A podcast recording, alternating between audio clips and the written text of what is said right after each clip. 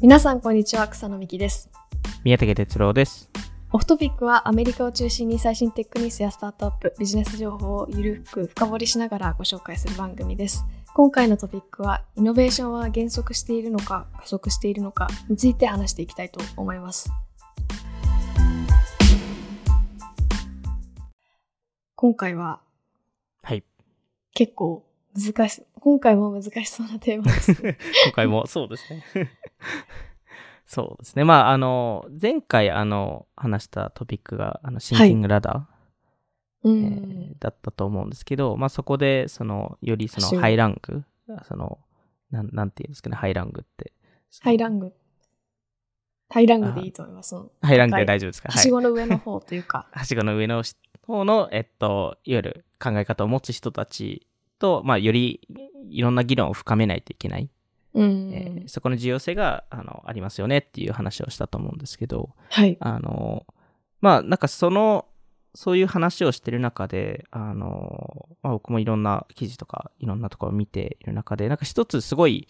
関連するし質問があって、はい。で、その質問が、その、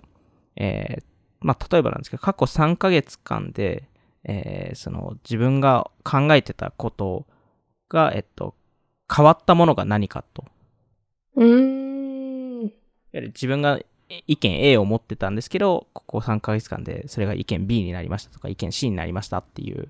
えーはい。ものは何ですかみたいな。えーうでーんそれそういう考え方だって意外と重要かなと思ってまして、いわゆるそのいろんなそのエビデンスが出てる出出る中で違う意見にちゃんと乗り乗り換えられる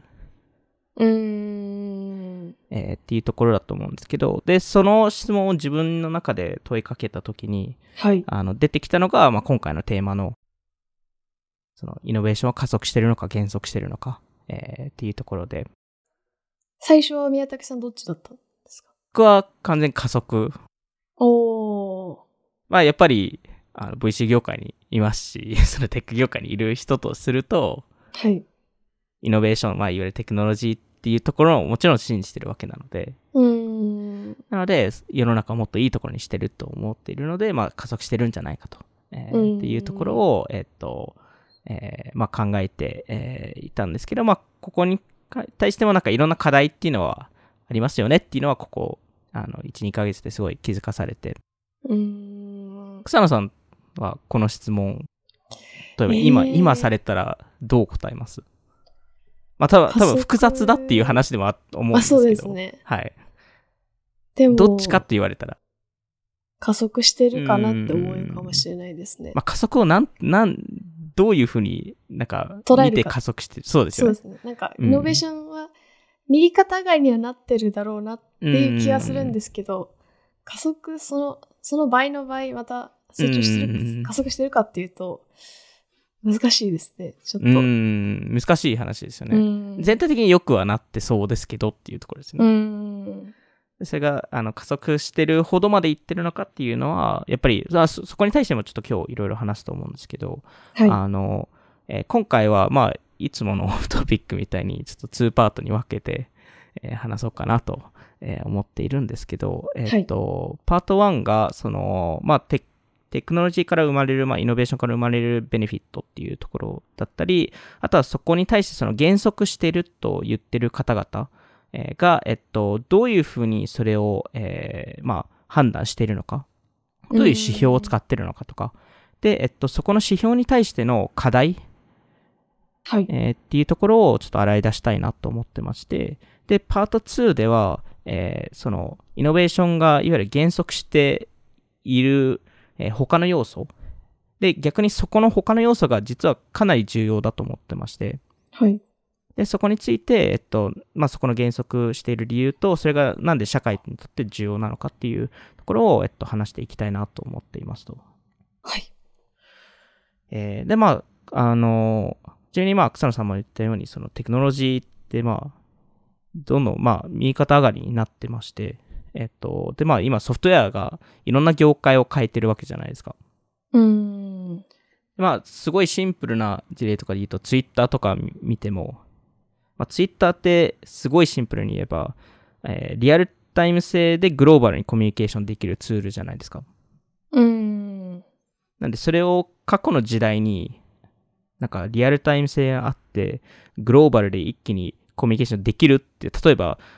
電話の、電話が主要だった時代だとか、ラジオが主要だった時代とか、テレビが主要だった時代に、そんなこと言ったら、そんなテクノロジーありえないみたいな話になってたわけじゃないですか。確かに。全然し、普通に全然知らないテキサスの誰かにリプライすることもできますもんね。うん、全然できますからね。しかもそれが日本からできます。確かに確かに。それはやっぱり今までありえなかった世界ですし、でもそれも、それ以外でも、そのいろん、その SARS とかそういうものとかも SNS とか、スラックとか、そういうそのコミュニケーションツールでもすごい発展してますし、でもそれ以外にリアルにもすごいインパクトしてると思ってまして、例えばその、えー、交通手段、はい、えー、とかを見ますと、その車の台数も Uber とか Lyft によってあの変わったりとか、ああとはその渋滞を削減するとか、渋滞のその、えー、その、あの、その道路の混雑の改善をするために、えっと、Waze みたいなアプリが出たりとか、まあ、P2P でそのデータを共有することによって、その、えー、渋滞を避ける、えー、形。を作るものがあったりとか、場合によってはもう交通手段をなくす、はい、いわゆるズームみたいなものが出てきて、いわゆるあの移動しなくていいようにしたりとか。うん。だからいろんな形でそこのソフトウェアって多分、あの、世の中を変えてきていると思ってますし、あの、同時に例えばその科学者の、はい、えっと、人数だったり、えクリエイティブの人の人数でしたり、研究者の人数っていうのはもちろんですけど、過去3、40年間、ずっと上がってるんですよね。うん。で、えっと、例えばそのアメリカ、えー、内で見ますと、その、えー、科学ですね、その科学関連の投資、えー、はい、っていうのは1970年から2010年、まあそこの40年間で5倍に上がったりとか。で、えー、っと、同じ期間中に PhD を持ってる人数が2倍になったりとか、えー、あの、あとはその、えー、論文科学者が出す論文の数も、えっと、7倍上がったりとか。へえ。まあ、まあ、基本的にその生産性も上がってますし、GDP も全体的に上がってるので。はい。えー、で、それを、まあ、すごい簡単に別、もう一つの事例で見ますと、その、えー、農業。はい。農業って、まあ、いわゆる100、100何十年も変わってないので、なので逆に、あの、同じ指標をずっと使ってるんですよね。なのでトラッキングしやすくて。なのでそのトウモロコシの生産量を、えー、見ますと、1880年代から2017年あたりまで、アメリカですと8倍ぐらい伸びてるんですよね。わあ、結構そんなに伸びてるんですね。そうなんですよ。しかもそれが1950年からかなり急激に上がり始めていて。へえ。で、で、そこの急激に上がっているのは、えっと、まあ、農業っていろんな要素があると思うんですけど、例えば土地とか、え人の数とか、、はい見ると、まあ、あの土地を、より多くの土地を使っていれば、まあ、それは伸びるので、うんでも1950年あたりから、あの、えー、その使ってる土地の、その、えー、まあ、数っていうか、その広さ、えー、はずっとフラットなんですよ、大体。はい、で、逆にその労働者は減ってるんですよ。で、そうすると、まあ、おそらく何かしらのテクノロジーによって、そこの、えー、生産量上が上がってるんじゃないかとは言えると思いますと。で、これも後々ちょっと話しますけど、あの、過去3、40年、まあ、過去30年ぐらいですかね、特に。あの、まあ、VC 業界もここに貢献してるんじゃないかと、その、あの、全体の生産量とか GDP 上がってる、えー、ところでいきますと。はい、で、えっと、まあ、その、全体の結論から言うと、その過去、例えば1990年とか1980年、別に2000年でもいいですけど、あの、と、今現在、2022年と、えー、比較すると、まあ、圧倒的に今の世界の方が全体的にいいですと。うん。あの、そのヘルスケア領域もどんどん発展してますし、えー、交通手段も発展してますし、いろんなところで発展していますと。えー、で、もちろん、今の世界は別に完璧ではないですけど、えー、どんどん成長はしているんじゃないかと。うん。で、じゃあそんな中で、じゃあなんで、えー、いろんなエキスパートの方とかが、その、あの、イノベーションが減速してるか。はい。えー、と言いますと、で、実はここの、周りにいろんな記事とか出てるんですよね。おー。で、えっと、まあ、しあの、一つ、えーまあ、えっと、言っているのが、例えばその、車だったり、電話だったり、ラジオだったり、えー場合によっては、えっと、ワクチン、えーとか、えートイレとか、インターネットほどの、えー新しい発明って21世紀でありましたかっていう議論も一個ありまますと。で、今さっき言ったものは全部、あの、えー19世紀、20世紀、まあ、1800 1900あ1800年代、1900年代でできてるものなので、す。うーん。でそこと比べると、劇的に人生を変えるようなえーものって本当にできたんですかっていう、えー人もいますと。確確か に。確かに、そういう意味で、その、生活を変えたものって、うんそんなに変わってないですね。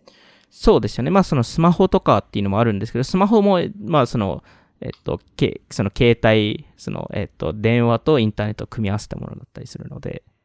あ、それはカウントさされない。それカウントす、まあ、す あの、するのかしないのかは人によって変わると思うんで、うんあの劇的に変えたとは僕も思ってますけど、うーん。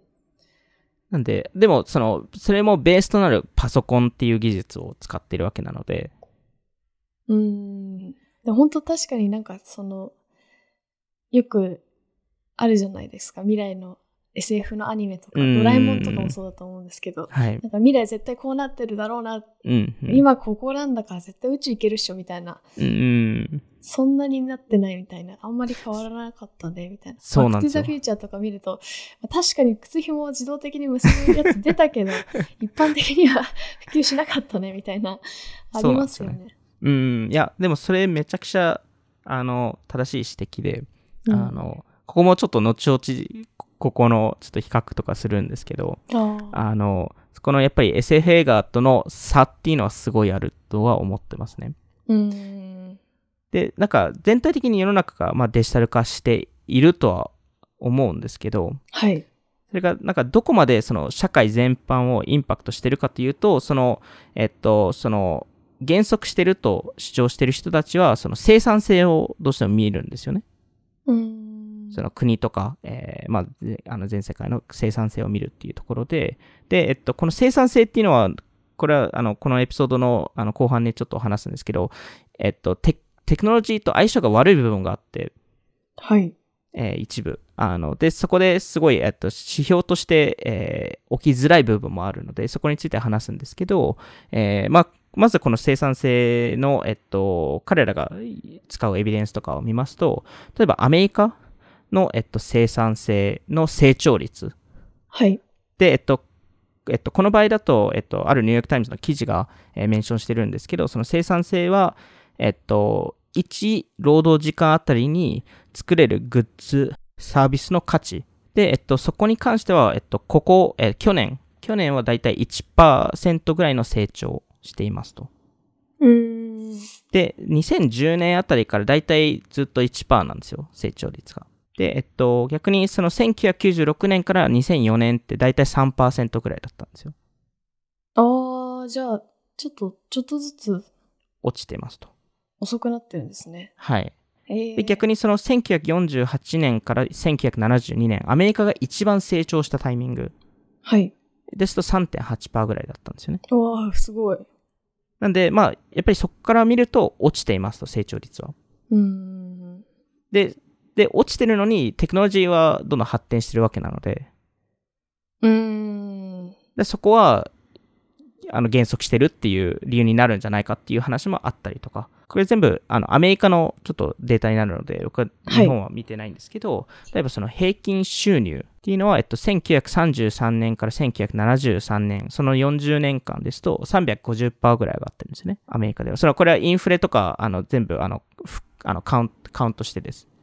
はい。そこあの計算してでなんですけど、えっと、1973年から2013年、その次の40年間ですと22%しか上がってないですと。で、さらに、その1850年から1970年の、えっと、労働時間は下がってたんですよね。でも、そこから同じ、同じレベルで下がってないんですよね。いわゆる生産性が上がって、えっと、いる中で、えー労働時間が落ちてたタイミングがあって、あ、じゃあそれはいい。いい。それすごいいいことなんですけど、今はそこまで落ちてないんですよ、労働時間が。あで、まあ、それ以外でも、例えばそのコンピューター以外の領域とかでも、やっぱりその1970年、80年あたりが一つの、あの、そのキー、キーポイントっていうか、そのタイミングとしては重要で、ーはい。あの、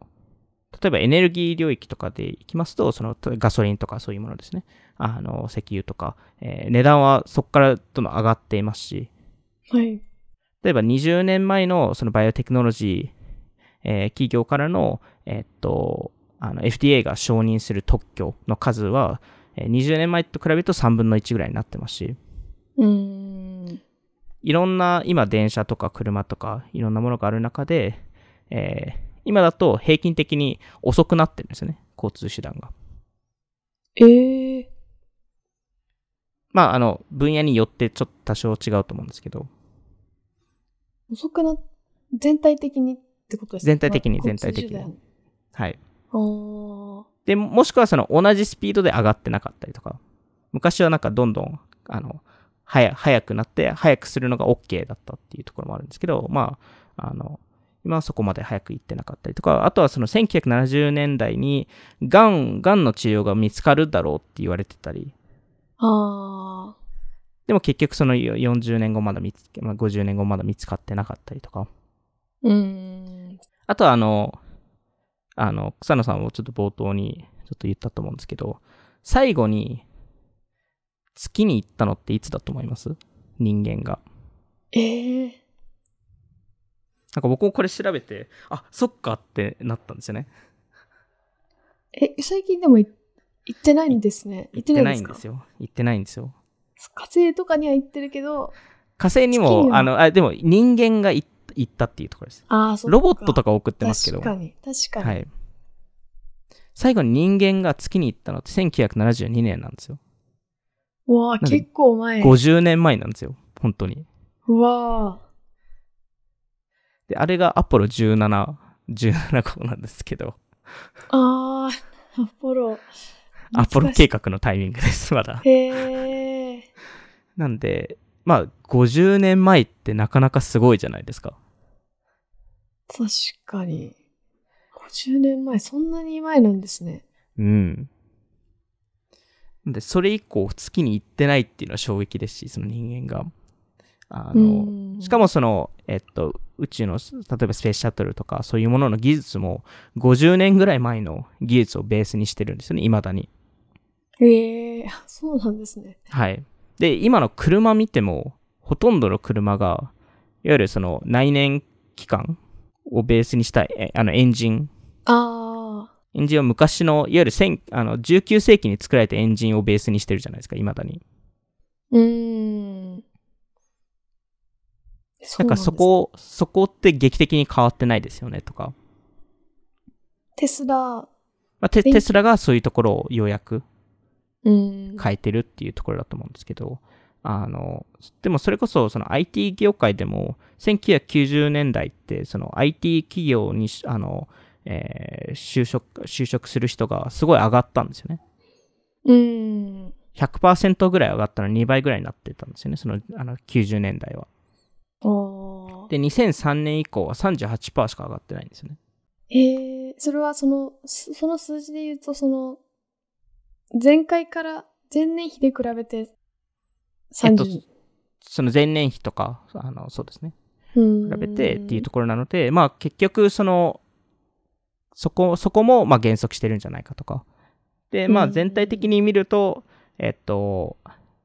これは、えっと、去年ですかね、去年の調査なんですけど、えーアメリカの68%の、えー人たちが、えーその、自分たちの子供は、えっと、自分より貧しい人生を送るんじゃないかと。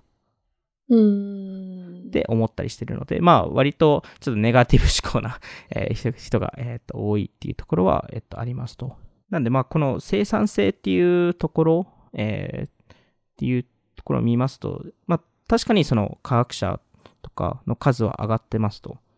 はい。で、その、えーと大学を卒業したその科学者とかそのエンジニアの数って2000年でその210万人ぐらいいたんですけど、はいそ。れが2008年に370万人まで上がっているんですよね。なんで、まあうん1.8倍とか、まあ2倍近く上がってえーいて、研究者の数も、えーまあ400万人弱からえー570万人上がったりとか、そのえー10、12、3年ぐらいの期間で。なんで、はえっと、上がってるのは上がってるんですけど、同じ生産、生産性の成長率を作るのに20倍ぐらいの研究者が必要になっているっていう調査もあって、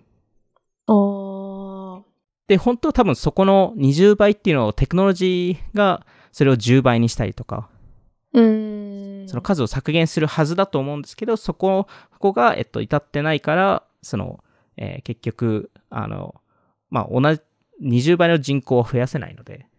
うーん。なんで結局、えーまあ、あの、減速してるんじゃないかと、えーいう話がありますと。うーん、なるほど。なんか、成長して、なんか、いくつかの分岐点みたいなんていうか、うん、うん。上がって平坦になって、上がって平坦になってみたいな、そうう。いうんイメージなのかなって、ちょっと聞いてて思いました。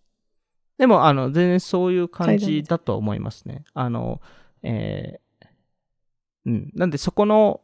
まあ、たまたま僕が指摘したデータが、とかが、あのフラットだったタイミングだったりとか、する可能性ももちろんあると思うんですけど、まあ、でも全体的に、まあ、そこ、そこを見ると、その、いわゆるその、同じ成長率を作るためには、えっと、より効率性が高くないといけないんですけど、うーん。そこがまあ、い今現在だとできてなさそうっていうところで、じゃあなんでこういうところができてるかと言いますと、はい。あの、一つは、そのイノベーションを作るための、あの、えーまあ、そ、そイノベーションを作るのに、いろいろいろその誰が作るのか、えーっていうのがシフトしましたと。うーん。で、えっと、昔、昔って言っても、例えば1940年代、えーで、えっと、じゃあ誰が、まあ、特にアメリカとかですと、えーイノベーションを出したかっていういうと、アメリカ軍なんですよね。うーん。なんで、アメリカ軍が、えっと、発明した、あの、イノベーションって、例えば虫除けのスプレー缶とか、へえ。ガムテープとか、ああ、そうなんですね。そうなんですよ。電子レンジとか、ああ、確かに。 GPS とかインターネットとか、そういうのが、えっと、まあ、あの、あまあ、ちょうど第二次世界大戦だったっていうのもあったので、イノベーションが必要だったっていうのもあって、まあ、そこの、それを、えっと、アメリカ軍とかが、えー一部、えー貢献してましたと。別にアメリカ軍だけではないですけど、電子レンジって本当ハイテクですね、本当に。ハイテクですよね。 いや、びはい、いや、いい、いや、いいもの作りましいたや、いいね。 もの作りましたね、本当に。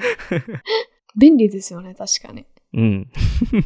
いろんな便利なものを作ってくれたと思うんですけど、なんかその、それが1940年代とか、ちょうどまあ第二次世界大戦だったからこそ、えーまあそこからイノベーションがえー出てきていたものの、まあ戦争が終わってから、それが徐々に会社にシフトしたんですよね。はい。で、会社って言っても、えっと、大企業ですね。うーん。で、大体その1940年代から1970年代、80年代あたりまで、えっと、アメリカの大企業とかがかなり、この、えー研究開発とかに、えっと、投資をしてましたと。はい。えっと、なんで、デュポンっていう会社がアメリカにあるんですけど、はい。あの、えっと、化学品とかを作る会社で、うんえっと、えーなんで彼らが、えっと、1960年代、えーまあ、はいそこの、えーそこのえっと10年間ぐらいのスパンで、えっと、出したその論文の数、うーん。えーっていうのは、えっと、MIT とカルテック、カリフォルニア、えー工科大学はい。の、えっと、その2校の合計論文数を超えたんですよ。へえ。しかも、ドゥポンの、えっと、えー研究開発の部門だけで、うーん。まあ、それぐらい、そういうデュポンみたいな大大きい会社が、えっと、そういうところに投資したりとか、あと AT&T は、まあ、ちょっと有名なところで言うと、ベルラボっていう、えー研究施設があって、はい。そこが、えっと、半導体の一部、トランジスタの部分を作ったりとか、発明した、えーところでもあったり、あの、ベルラボの卒業生を、まあ、その元、えー社員とか見ますと、えー14人ぐらい確か、えーノーベル賞受賞者がいたりとか、うーん。えーまあ、そんな中で、その1970年代、80 80年代、何が起きたかというと、そのいろいろその上場企業とかが、えっと、株主からすごいプレッシャーを受けていて、はい。で同時にその競争がどんどん激しくなって、で、あとはまあ一部の投資が失敗したっていうのもある中で、そこに対しての投資をどんどん削減していったんですよね。うーん。なので AT&T はそのベルラボを、えっと、別会社の配下に置いたりとか、はい。あとすごい有名な、えっと、施設で言うと、ゼロックス、ゼロックスパークっていうのがありまして、はい。で、パークはお持ちの PARC なんですけど、そこでレーザープリンターが生まれたりとか、おイーサネットが。生まれたりとか、あの、そこでスティーブ・ジョブズがコンピューターマウスを見つけたりとか、あの、いわゆる Windows の、ああの、いや、アイコンとかそういうのを見つけた、えー施設なんですけど、あの、そこは、えっと、ゼロックスから、えっと、スピンオフされて、別会社になってう、ーん。 2002年あたりに。そうなんです。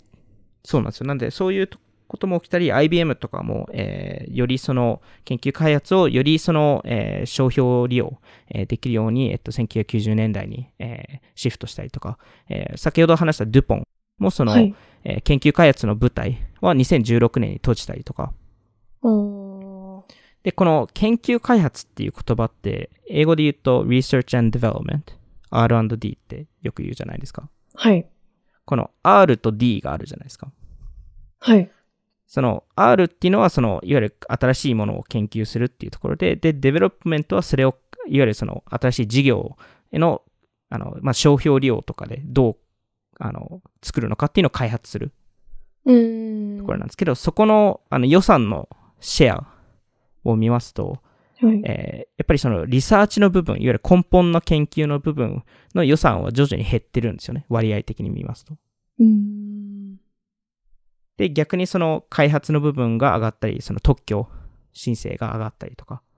えー。しているわけなんですけど、えーで、それが結局そのイノベーションで、あの、いろいろ、えっと、えーアワードみたいなのあるじゃないですか。で、えっと、例えばアメリカですと、1971年に、そのイノベーションアワードみたいな、えー受賞が、えー、の41%が、えー、Fortune 500って、まあ、アメリカの、えー大手500社が勝ち取ったんですよ。うーん。なんで4割ぐらい、えー大企業が勝ち取ったんですけど、へー2006年には6%だったんですよ。ああ、少ないですね。めちゃくちゃ少なくて、まあそれ以外に、えっと、大学の研究施設だったり、スタートアップでしたり、へえ。そのイノベーションが、いわゆる大企業から、やっぱり徐々にスタートアップにシフトし始めて、うーん。で、いわゆるその、大企業が今までやってた、しかもすごい予算でやってきたことを、今 VC 業界で一部補ってるっていううーん。ことが今行われてるっていうのが、もしかしたらこの減速してる一部の理由かもしれない。で、じゃあそんな中で、この減速しているっていうのは、やっぱりこの生産性をどうしても見るじゃないですか。はい。で、その生産性を見るのが、本当に正しいかっていう、えー考え方もあって、うーん。で、えっと、それが、えっと、最終的に生産性を見るべきかもしれないんですけど、テクノロジーって、そのイノベーションって2つすごい面白い要素があって、はい。一つがデフレ効果があるっていうところと、で、もう一つが、えっと、時間がかかるっていうところで、ちょっとその二つを説明したいんですけど、はい。あの、まずデフレ効果があるっていうところは、今、インフレ環境にあるじゃないですか、その、いろんなものの値段が上がってますっていう。うーん。でも、テクノロジーってデフレ効果があるじゃないですか。おー。例えば、その、昔のパソコンとかテレビを、今のパソコンとテレビで比べると、圧倒的にコストって下がってるじゃないですか。ああ、確かに。なんで、やっぱりそのテクノロジーが発展することによって、どんどんその、えーまあ、より、あの、値段が低い価格で、えっと、物を売れますと。はい。で、それってもちろんその一般消費者にとっては良かったりするんですけど、えー場合によってはその値段がさめちゃくちゃ下がると、えー業界の売り上げも、えー上がんなくなるので、うーん。そうすると、その、えー全体的にいい方向性に行くものの、えっと、生産性にはつながらない。うーん。その GDP が逆に落ちるケースもありますと。うーん。多分一。番分かりやすい事例で言うと、えっと、メディア、えっと、メディアとか新聞業界。ああ。新聞業界がもう、いもうインターネットでめちゃくちゃにされたじゃないですか。確かに。なんで、まあそういう、えっと、話もある中で、えっと、まあこの、難しいのはこの、えーその生産性がどこまでそこに、えー紐づいたり、そのまあテテクノロジー自体がデフレ効果を持つのであれば、えっと、まあ、それ、それの、えっと、上回るマスに向けてやってるのか、そそれとも、えっと、違うところでインパクトしてるのかとか、まあ、違う新しい業界を作ってるのかとか、うーん。いいところもあるんですけど、えっと、まあ、同時にその、テクノロジーって場合によってはその低い生産性の仕事はい。をリプレイスしたりとか、まあ、いわゆる自動と、自動化とかですよね。うーん。で、それが、まあ、ひ人によってはそれを、なんか、すごい嫌がる人もいるじゃないですか。うーん。まあ、自動化によって人の仕事が失われたりとか。奪われちゃうというか。そうですね。はい。で、これはちょっと次回話す、ちょっとカルチャー的な要素も入ってるんですけど、あの、なんか基本的にその、あの、そこの恐怖はもちろんわかるものの、なんか過去、過去事例を見ると完全リプレイされてるわけじゃなくて、うーん。人の役割が変わるっていうだけで、うーん。例えばですけど、昔 ATM ってなかったじゃないですか。はい。で、ATM が最初に導入された時って、同じリアクション皆さんあったんですよ。で、銀行特のに、窓口あそうです違みたい銀な行の窓口がなくなるんじゃないかと。うーん。その仕事をどうするんだみたいな話があったんですけど、結果何が行われたかというと、銀行の窓窓口の役割が変わって、うーんより銀行の生産性をた高めるための仕事になったっていう。うーん。よりそういうローンの組み方とか、なんかそういうところにフォーカスしたりとか、あの、なんかその、お金をただ渡すっていうところは自動化されて、うーん。なんで、まあ、よりそのいいし、いい仕事っていうのもあれですけど、よりその生産性につながる仕事、えーっていうのが、えっと、どんどん出てきている中で、えっと、まあ、今、アメリカの一つの課題としては、まあ、日本も多少そうかもしれないですけど、その生産性が低い仕事、えーが多すぎるんじゃないかっていうところで、うーん。なんで、そこをどんどん変えに行かないと、えーまあ、あの、今後変わんないんじゃないかっていう話は、えっと、一個ありますと。なんで、まあ、これが、あの、全体的な、あの、えっと、えーまあ、デフレ効果のあるテクノロジーっていう話なんですけど、もう一つが、もっと重要だと思ってまして、はテい。クノロジーって時間がかかりますと。うーん。で、一つ、そのイノベーションの見方の課題であるのが、一つのイベントとしてしか見見ないじゃないですか。うーん。いわゆるその、えーっと、エエジソンが、えー電球を作りましたっていう、はい。えーアレクサンダー・フレミングがペニシリンを見つけましたとか、うーん。スティーブ・ジョブズが Mac をローンチしましたとか、はい。その一つの、えーまあ、イノベーション、イベントによって、えー人生が変わって、えー良くなりましたっていう話を、まあ、やりがちだと思うんですけど、うーん。実際にイノベーションってそういうふうに起きてなくて、うーん。エジソンは最初に発電所を作ったのは1882年なんですけど、で、それはさあのその3年前にその電気を、えーその電気の開発をしてるんですけど、その電気自体がその生産性に影響したのって1920年代なんですよ。うーん。なんで発電を作った40、40年後とかなんですよ。で、結局、それじゃあなぜかというと、1882年に発電所を作りましたと。で、1884年、その2年後に、えー500軒ぐらいの家でじ実際に発電所が電気を流してたんですけど、はい。でも家を変えるだけで生産性がめちゃくちゃ上がるかって変わ変わんないんですよね。うーん。電気が本当に、えーっと、生産性に影響したのって、いわゆる完全に、その、工場が変わったりとか、そで、工場が変わることによって、えー例えば、えっと、冷蔵庫を作れるようになったとか、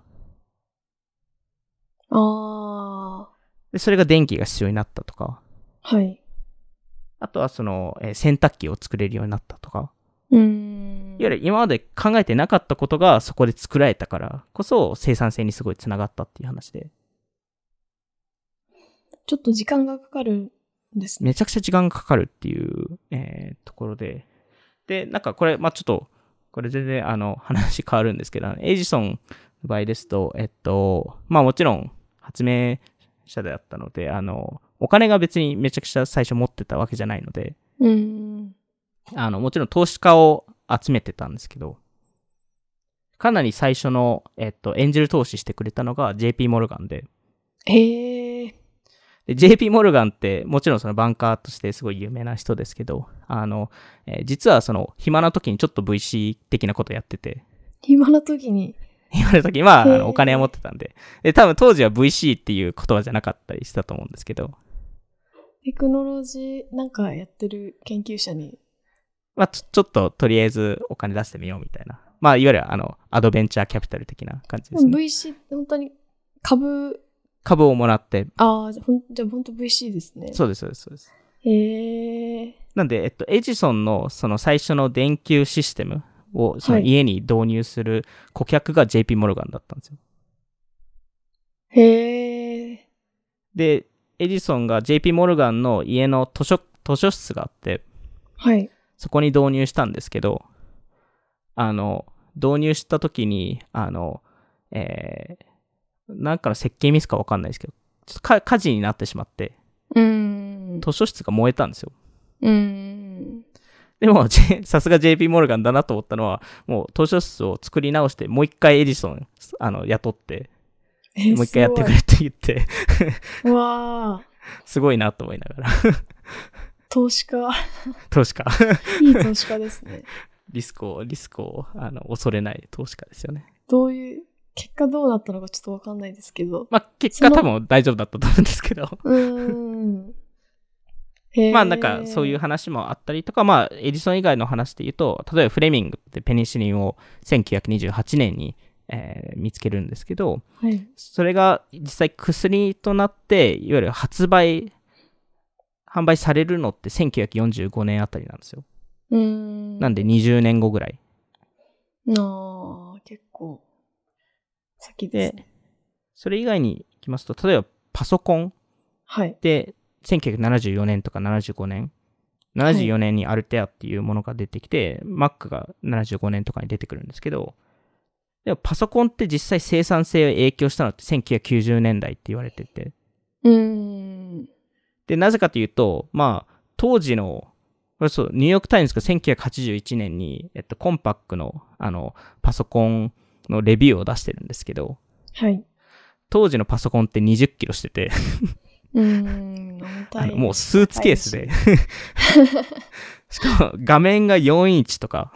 ああ。もうスマホじゃんっていうレベルのもので、う。うーん。なんで、あの、レビューは、あの、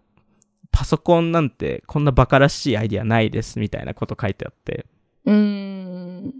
なんで結局新しいテクノロジーってその、えーポジティブなユースケースを作るのってすごい時間がかかりますし、それが生産性に影響するのってすごい、えーかかったりするので、あの、例えば電動モーターとかも同じように、あの、えーだいぶ時間かかったりするので、なんか、なんとなくその2、30年かかるっていうのを言われてるんですよね。その、あの発明されてから。うーん。それが生産。性に影響するまで。それこそスマホとかも、あの、スマホによってそのア確かにアプリっていう概念がその後出てきたりとかで、それもなんか最初は多分そこまで生産性につながるものじゃなかったものの、今だとそれによって新しい業界が生まれたりとかもしてると思うので、うんまあそれは2、30年かかってないですけど、あの、まあ多分そういう形でテクノロジーってやっぱ時間かかるっていうのはあるので、なのでその生産性が、えっと、上がっあの、思ったほど上がってないっていう、えーのも、いわゆる場合によっては、これから上がる可能性があるっていうところで、うーん。ただそこの難しいところって、じゃあいつなのっていう話になるじゃないですか。 20年以内。 20年以内なんですかみたいな。でもそれって、じゃあどうやってわかるんですかっていう話があって、うーんなん。かそれを毎年のように待ってくれ待ってくれっていうのもどうなのかっていうのも、まあそれ、その、その、あの、議論わかるので、あの ARVR もちょっとそれに近いかもしれないですね。全然そそれはありますよね。もしかしたら、でも多分それが最初ヘッドセットとか出てきても、多分それが一般普及しても、そこまで影響ってなかったりするじゃないですか。ちょっとパソコンみたいになってほしいですね。こんな重たいの頭につけてらんないよって今思ってた のがう、ん。めちゃくちゃ軽くなって、ああ、やっぱ VR の世界来たわっていう。そうですよね。で確かに逆にその VR の中でのなんか例えば会社とかそこの中でのサービスがどんどん当たり前になってくるとそこにそこに対して新しい経済圏が生まれるのでそうすると生産性につながったりとかうん。するのででもそれってまずヘッドセット普及しないといけないですしあのまずそこの体験を作らない作らないといけないですしそこのネイティブのユーザーとかも必要になってくるのでやっぱじどうしても時間がかかるうんえーっていうところだと思うので、まあ、そこをじゃあどう読み取るのかっていうのはすごい課題だと思っていて、まあ、ちょっとあの今回はここで終わらせるんですけどちょっと次回は、まあどこまで読めるんだっていう話も含めて、えっと、あの、結果、今の現状を見ると伸びてないので、その全体の、その、えーその、加速してないっていうところでですうね、んその生産性が。じゃあ、それって、もっとその生産性以外のところを見ると、どういう理由があるんだっていうのを、えー見てみたいなっていうふうには思ってますね。なんか考えさせられるテーマですね。なんかイノベーションって加速し、加速というか、うんうんうん。なんか進ん、ずっと進んでると思ってたけうんど、うん。そのススピードについて考えると、確かにっていうのは、電子レンジみたいな衝撃はちょっとないかもしれないですよね。。うんでもなんか、あの、この、今回もそうですし、次回、次回のエピソードもそうですけど、これをなんか、こ個人としては全然ネガティブに捉えてなくて、うん。なんかテクノロジーが加速してったとしても、減速してったとしても、えっと、すごいポジティブに逆に見ていて、はい。あの、こ、ここから変えられると思ってるので、い減速してたとしても。うん。ただそこの減速してる理由をまずわかんないと、そもそもそこって変えられないので、確かなんで、そこを今回洗い出すことによって、どんどんそそこに対しての起業家とか、そういうあのあの人たちが生まれてくるのを望んでいるっていうのが、個人的な、あの、えーまあ、これから起きてほしいことですね。に。じゃあ、今回はそんなところで、今回も聞いていただきありがとうございました。オフトピックでは、YouTube などでも配信しているので、ぜひ気になった方はオフトピック JP のフォローお願いします。また、Spotify で10分でわかる最新テックニュース、解説、バイツも更新しているので、えっと、ぜひチェックしてみてください。平日3回更新しています。無料で聞けます。なので、はい、また次回お会いしましょう。さよなら。さよなら。